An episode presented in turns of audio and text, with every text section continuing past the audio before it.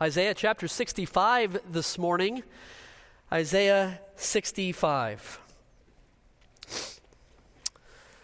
Most Americans live for the weekend, and we thank God when it's Friday because at long last, the work week is over and we get some time off. We can sleep in and we can go to the cabin or out on the lake. We can enjoy the good life. We can do whatever we want to do. We live for the weekend. But this morning, I'd like to push back on that idea that we live for the weekend, and I propose that we look beyond the weekend and that we live for the end. The Old Testament patriarchs lived and died in faith, looking forward to the promises of God yet future. New Testament believers live and die in faith, looking forward to the promises yet in the future. The Apostle James put it this way: therefore, be patient, brethren, until the coming of the Lord. See how the farmer waits for the precious fruit of the earth, waiting patiently for it until it receives the early and latter rain. You also be patient. Establish your hearts, for the coming of the Lord is at hand. We look forward not to the weekend, we look forward to the end when Jesus will come again and make all things new. We live for the end because our best life is not now. Isaiah 65 tells us of that glorious end. And from Isaiah 65 this morning, I prepared a message simply titled, Live for the End. Let's go to the Lord in prayer, shall we? God in heaven above, we sing Alleluia, for our hope in life and death is Jesus Christ alone. And God, as we come to these final chapters of the book of Isaiah, I pray that you would encourage us and assure us with these truths. Lord, may we not live for the weekend, but for the end as you return, as you set up your kingdom, as you create a new heaven and a new earth, and as you reward us with all that you've promised us. For I pray this in Jesus' name. Amen. I'm so grateful for the scripture that we read earlier in our service and for the songs that we've sung in the service. Colossians 3, seek those things which are above, where Christ is, sitting at the right hand of God. Please help us to set our minds on things above, not on the things of the earth, for we've died and our life is hidden with Christ in God. Help us to look to the end. When Christ, who is our life, appears, then we will appear with him in glory. For Christ is our hope in life and death, and we sing Alleluia. I hope that the theme of this service will remain in your mind and your heart through the end of this message. We've come to Isaiah 65, and Isaiah 65 really begins as a response to the prayer of Isaiah 64. Isaiah 65 will conclude with the theme that I've just laid out. But you remember how that in Isaiah 64, Isaiah prayed for God to rend the heavens, to come down, to demonstrate his mercy toward sinful man. But while Israel was desperate for God's presence to come among them, God is saying this in chapter 65, here I am. Here I am. Look at Isaiah 65, verse number 1. I was sought by those who did not ask for me. I was found by those who did not seek me. I said, here I am. Here I am, to a nation that was not called by my name. I would title verse number 1 in this way, The Open Invitation of God. The Open Invitation of God. Now we know that God chose Israel, set his love upon Israel to be a special treasure above all the people groups of the earth. Deuteronomy 7, we know that God entered into covenant with Israel and worked his plan of redemption through Israel. However, at the same time, God was extending an open invitation to those who were not called by his name, verse number 1. That is none other than the Gentiles. How do we know that it's the Gentiles? Because the Apostle Paul applied Isaiah 65, verse number 1, to the Gentiles in Romans chapter 10. Turn with me to Romans chapter 10 for a moment this morning. Keep your finger in Isaiah 65, but turn to Romans chapter 10. In Romans 10, Paul explains how that God offered righteousness by faith to the Jews and Gentiles. Ultimately, not all the Jews accepted the invitation, but many Gentiles did. Romans chapter 10, look at verse number 14. It's a familiar passage, but allow me to connect the dots between Isaiah 65 verse 1 and Romans chapter 10 verse 14. How then shall they call on him in whom they have not believed? And how shall they believe in him in whom they have not heard? And how shall they hear without a preacher? And how shall they preach unless they are sent? As it is written, how beautiful are the feet of those who preach the gospel of peace, who bring glad tidings of good things. That's Isaiah 52, verse number 7. For they have not all obeyed the gospel, for Isaiah says, Lord, who has believed our report? That's Isaiah 53, verse number 1. So then faith comes by hearing, and hearing by the word of God. But I say, have they not heard? Yes, of course, indeed. Their sound has gone out to all the earth, their words to the ends of the earth. Psalm 19, verse 4. But I say, did Israel not know? First, Moses says, I will provoke you to jealousy by those who are not a nation. I will move you to anger by a foolish nation. Deuteronomy 32, verse 21. But Isaiah is very bold and says, here it is. This is where we're going. Verse number 20. Is Isaiah 65, verse number 1. I was found by those who did not seek me. I was made manifest to those who did not ask for me. That is our text this morning. But to Israel he says, all day long I have stretched out my hands to a disobedient and contrary people. That's Isaiah 65, verse number 2. You see, God's invitation to Israel for relationship and redemption was an open invitation that also included the Gentiles who did not know God, Galatians 4, verse 8, and were not initially called by his name. Isaiah 65, verse number 1. For the gospel is the power of God unto salvation for everyone who believes, for the Jew first, but also for the Greek or for the Gentile. Turn back to Isaiah 65. Back in Isaiah 65. Now, Isaiah 64, Isaiah's prayer was for God to rend the heavens, to come down to man. But now in Isaiah 65, God's answer was that he's always been extending himself to man. Look at Isaiah 65, verse number 2, as we just read in Romans 10. I have stretched out my hands all day long to a rebellious people who walk in a way that is not good according to their own thoughts. And so using an anthropomorphism, that is God with hands, God is saying that he's offering himself. He's extending his hand to his people. But they walked away after their own way because they were rebellious. So there's an open invitation of God, but there's a closed rebellion against God. There's a closed rebellion against God, number 2. It's as if Israel put their heads down, their blinders on, their fingers in their ears, and marched off in the wrong direction away from God, deliberately closing themselves off to his outstretched hand. And Moses warned them back in Deuteronomy 9. Moses said, do not forget how you provoked the Lord to wrath in the wilderness. From the day you departed from the land of Egypt until you came to this place, you have been rebellious against the Lord.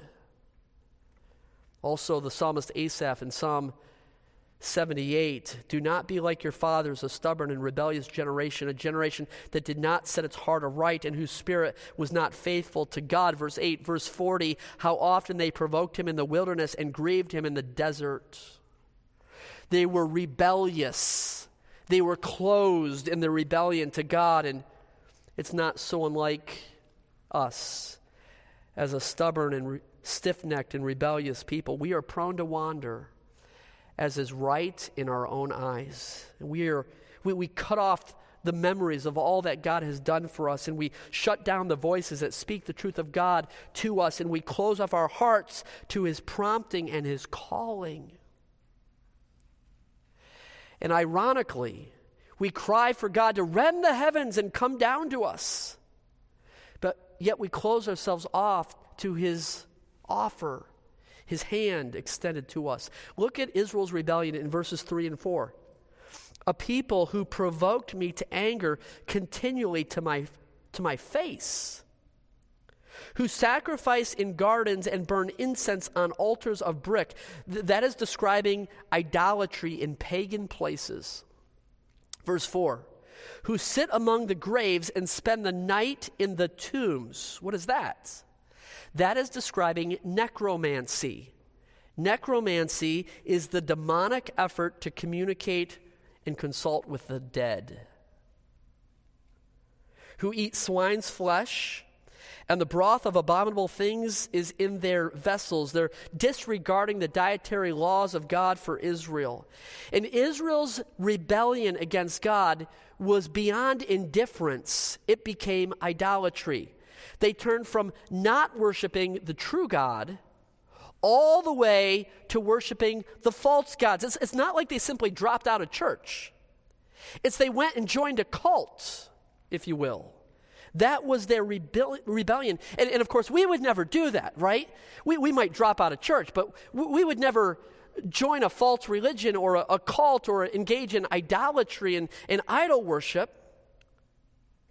But we might rebel against God in this way. Look at verse 5. Verse 5, who say, keep to yourself, do not come near me, for I am holier than you. This is what Israel's rebellion looked like. Bible commentator here, Ray Ortlund, has said, every man-made religion, whether pagan or puritanical, ends up not only dishonoring God, but also mistreating people. I've copied this for you in the back of your notes. Its message to people is, keep to yourself, do not come near me, for I am too holy for you. Folks, God hates this. He hates a proud look, and he resists the proud, and there's no room for spiritual arrogance toward others. Do you know how God feels about this? Look at verse 5 again. Verse 5b, they are smoke in my nostrils, a fire that burns all the day. And the consequences will follow. Verse 6, behold, it is written before me, I will not keep silence, but will repay, even repay into their bosom.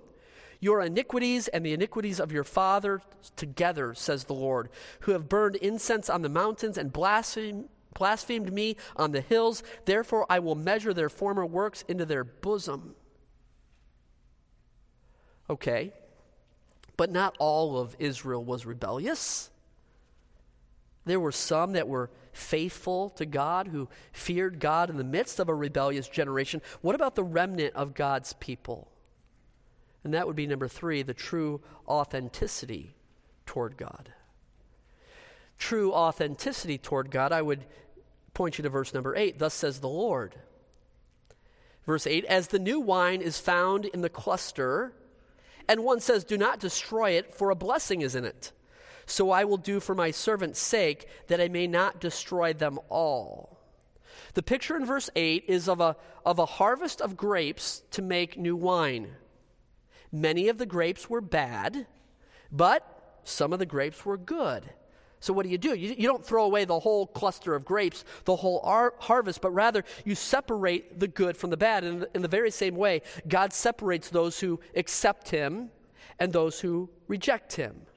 The authentic followers of the Lord will gain the inheritance in the end, will dwell in the land in the end. Look at verse 9. I will bring forth descendants from Jacob and from Judah, an heir of my mountains. My elect shall inherit it.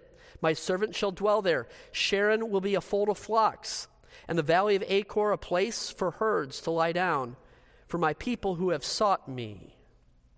On the one hand. On the other hand, those who forsake the Lord, forget the Lord, the bad grapes will be marked for destruction. Verse 11, but you are those who forsake the Lord, who forget my holy mountain, who prepare a table for Gad. Gad is the name of a false god. It's often translated, perhaps rendered in your Bible, fortune. And who furnish a drink offering for Menei. That is a name of a false god. Other translations might render this destiny. If you see fortune and destiny there in your Bibles, perhaps in verse number 11. But Israel worshipped these false gods by setting food and drink before them in an attempt to know the future. And these gods were supposed to be fortune-telling gods who could be bribed by food and drink. And so they established a table and they provided food and drink for these false gods. Therefore, verse 12, therefore I will number you for the sword. You shall all bow down to the slaughter, because when I called, you did not answer. When I spoke, you did not hear, but did evil before my eyes and chose that in which I do not delight. Okay, folks, follow what is happening here in Isaiah. Isaiah 64, God rend the heavens. Come down and be with us and meet with us and show your mercy to us. And then in Isaiah 65, God says, here I am. I'm here. I've been extending my hand, my outstretched arm for you, and you went your own way and you didn't answer. So here's the takeaway. There have always been bad grapes and good grapes in Israel's vineyard. Just as Jesus taught, there will be tares and wheat in the world. Just as Jesus taught, there will be sheep and goats in the church. God will preserve those who turn to him and live for the end. And we'll get to that in a moment here at the end of the chapter. Those that are authentic toward the Lord can live for the end. Okay, how do you measure authenticity toward God? Is it measured by a legalistic standard of conformity? If that were the case, then the Pharisees would win the day and could live for the end. Let me give you a few ways in which authenticity toward God is measured. I think of Micah chapter 6, verse 8. He has shown you, O man, what is good. And what does the Lord require of you but to do justly, to love mercy, to walk humbly with your God? Here's another idea. Another idea would be Matthew 22. Jesus said, you shall love the Lord your God with all your heart, with all your soul, with all your mind. This is the first and great commandment. And the second is like it. You shall love your neighbor as yourself. On these two commandments hang all the law and the prophets. I don't have others to put before you on the screen, but you might think of Matthew chapter 7 when Jesus said that we can know who is authentic by their fruits. Every good tree bears good fruit. Every bad tree bears bad fruit. Jesus said, you can know them by their fruits. Another text would be John 14. Jesus said, those who love me keep my commandments. And I would ask you this morning at this point in the message, is your relationship with God through Jesus Christ for real? And how do you know it's real? Are you the bad grape of rebellious Israel, or are you the good grape of the faithful Israel who fears God? Have you cried for God to rend the heavens and come to you, while at the very same time rejecting his outstretched hand and that open invitation to you? After looking back to Israel's painful history, we look around at our own condition. But then God points us forward to a glorious future, not the weekend, but the end. And this is where we're going this morning, the end. And that's number 4, the future creation of God. And this is where it gets really good. Look at verse 17, Isaiah 65, verse 17, for behold, I create a new heavens and a new earth. Folks, this is the end. Now, in reading this at the first, it's easy for us to conflate and confuse the 1,000-year millennial kingdom of Jesus with the eternal state in which God creates a new heaven and a new earth. From Isaiah's point, from Isaiah's perspective, he can see the end as a mountain range, if you will. a mountain range in the future, the end of time. But as we approach that horizon, the book of Revelation distinguishes between the 1,000-year millennial reign of Jesus Christ, the millennial kingdom, Revelation 20, verse number 4, and the eternal state that follows Revelation 21, verse number 1. The reason that Isaiah would have seen them together as a single mountain range and not individual peaks is because 1,000 years is like a pinpoint of time in view of eternity. During the millennial kingdom and subsequently during the eternal state, verse 17, the former shall not be remembered or come to mind. In the new world, we will not remember all of the pain and the suffering of this life in our old world. No more cancer, no more conflict, no more pain or pandemic, no more toil in our work all week long. You see, we shouldn't look just to the weekend. We should look to the end, because God is going to do something. He's going to create everything new. Look at verse 18. But be glad and rejoice forever in what I create. For behold, I create Jerusalem as a rejoicing, and her people a joy. I will rejoice in Jerusalem and joy in my people. The voice of weeping shall no longer be heard in her, nor the voice of crying. No more shall an infant from there live but a few days, nor an old man who has not fulfilled his days. For the child shall die 100 years old, but the sinner being 100 years old shall be accursed. So death will still occur, but lifespans will be extended in the millennial kingdom. They shall build houses and inhabit them. They shall plant vineyards and eat their fruit. They shall not build and another inhabit. They shall not plant and another eat. That was Israel's history. They did all of this work and then were pillaged by their enemies. For as the days of a tree, so shall be the days of my people, and my elect shall long enjoy the work of their hands. People will enjoy safety and be able to keep what they produce. Verse 23, they shall not labor in vain, nor bring forth children for trouble. They shall be the descendants of the blessed of the Lord, and their offspring with them. There will be great blessing. And I've read these things very quickly, but just imagine the beauty and the glory of God's future creation. Folks, we live in a fallen world, and we are daily reminded of the brokenness of this place. We are a fallen man in a fallen world. We are sinful creation that live in a world that is broken beyond repair until this future creation. Something that we look forward to. Here's what C.S. Lewis said. I think it's so profound. It's for you there on the back of your notes. He says, I find in myself a desire which no experience in this world can satisfy. The most probable explanation is that I was made for another world. This is profound. If I find in myself a desire which no experience in this world can satisfy, the most probable explanation is that I was made for another world. If none of my earthly pleasures satisfy it, that does not prove that the universe is a fraud. Probably, earth's pleasures were never meant to satisfy it, but only arouse it to suggest the real thing. I must make it the main object of life to press on to that other country and to help others do the same. Folks, that's the Christian life of faith.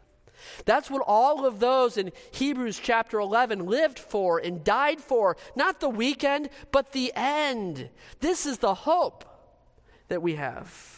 In the end, verse 24, Isaiah 65, verse 24, it shall come to pass that before they call, I will answer. Remember this? Remember back in Isaiah 64? Oh God, rend the heavens and come to us.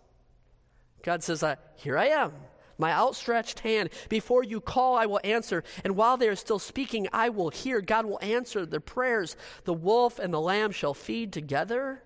The lion shall eat straw like the ox. The dust shall be the serpent's food. They shall not hurt or destroy in all my holy mountains, says the Lord.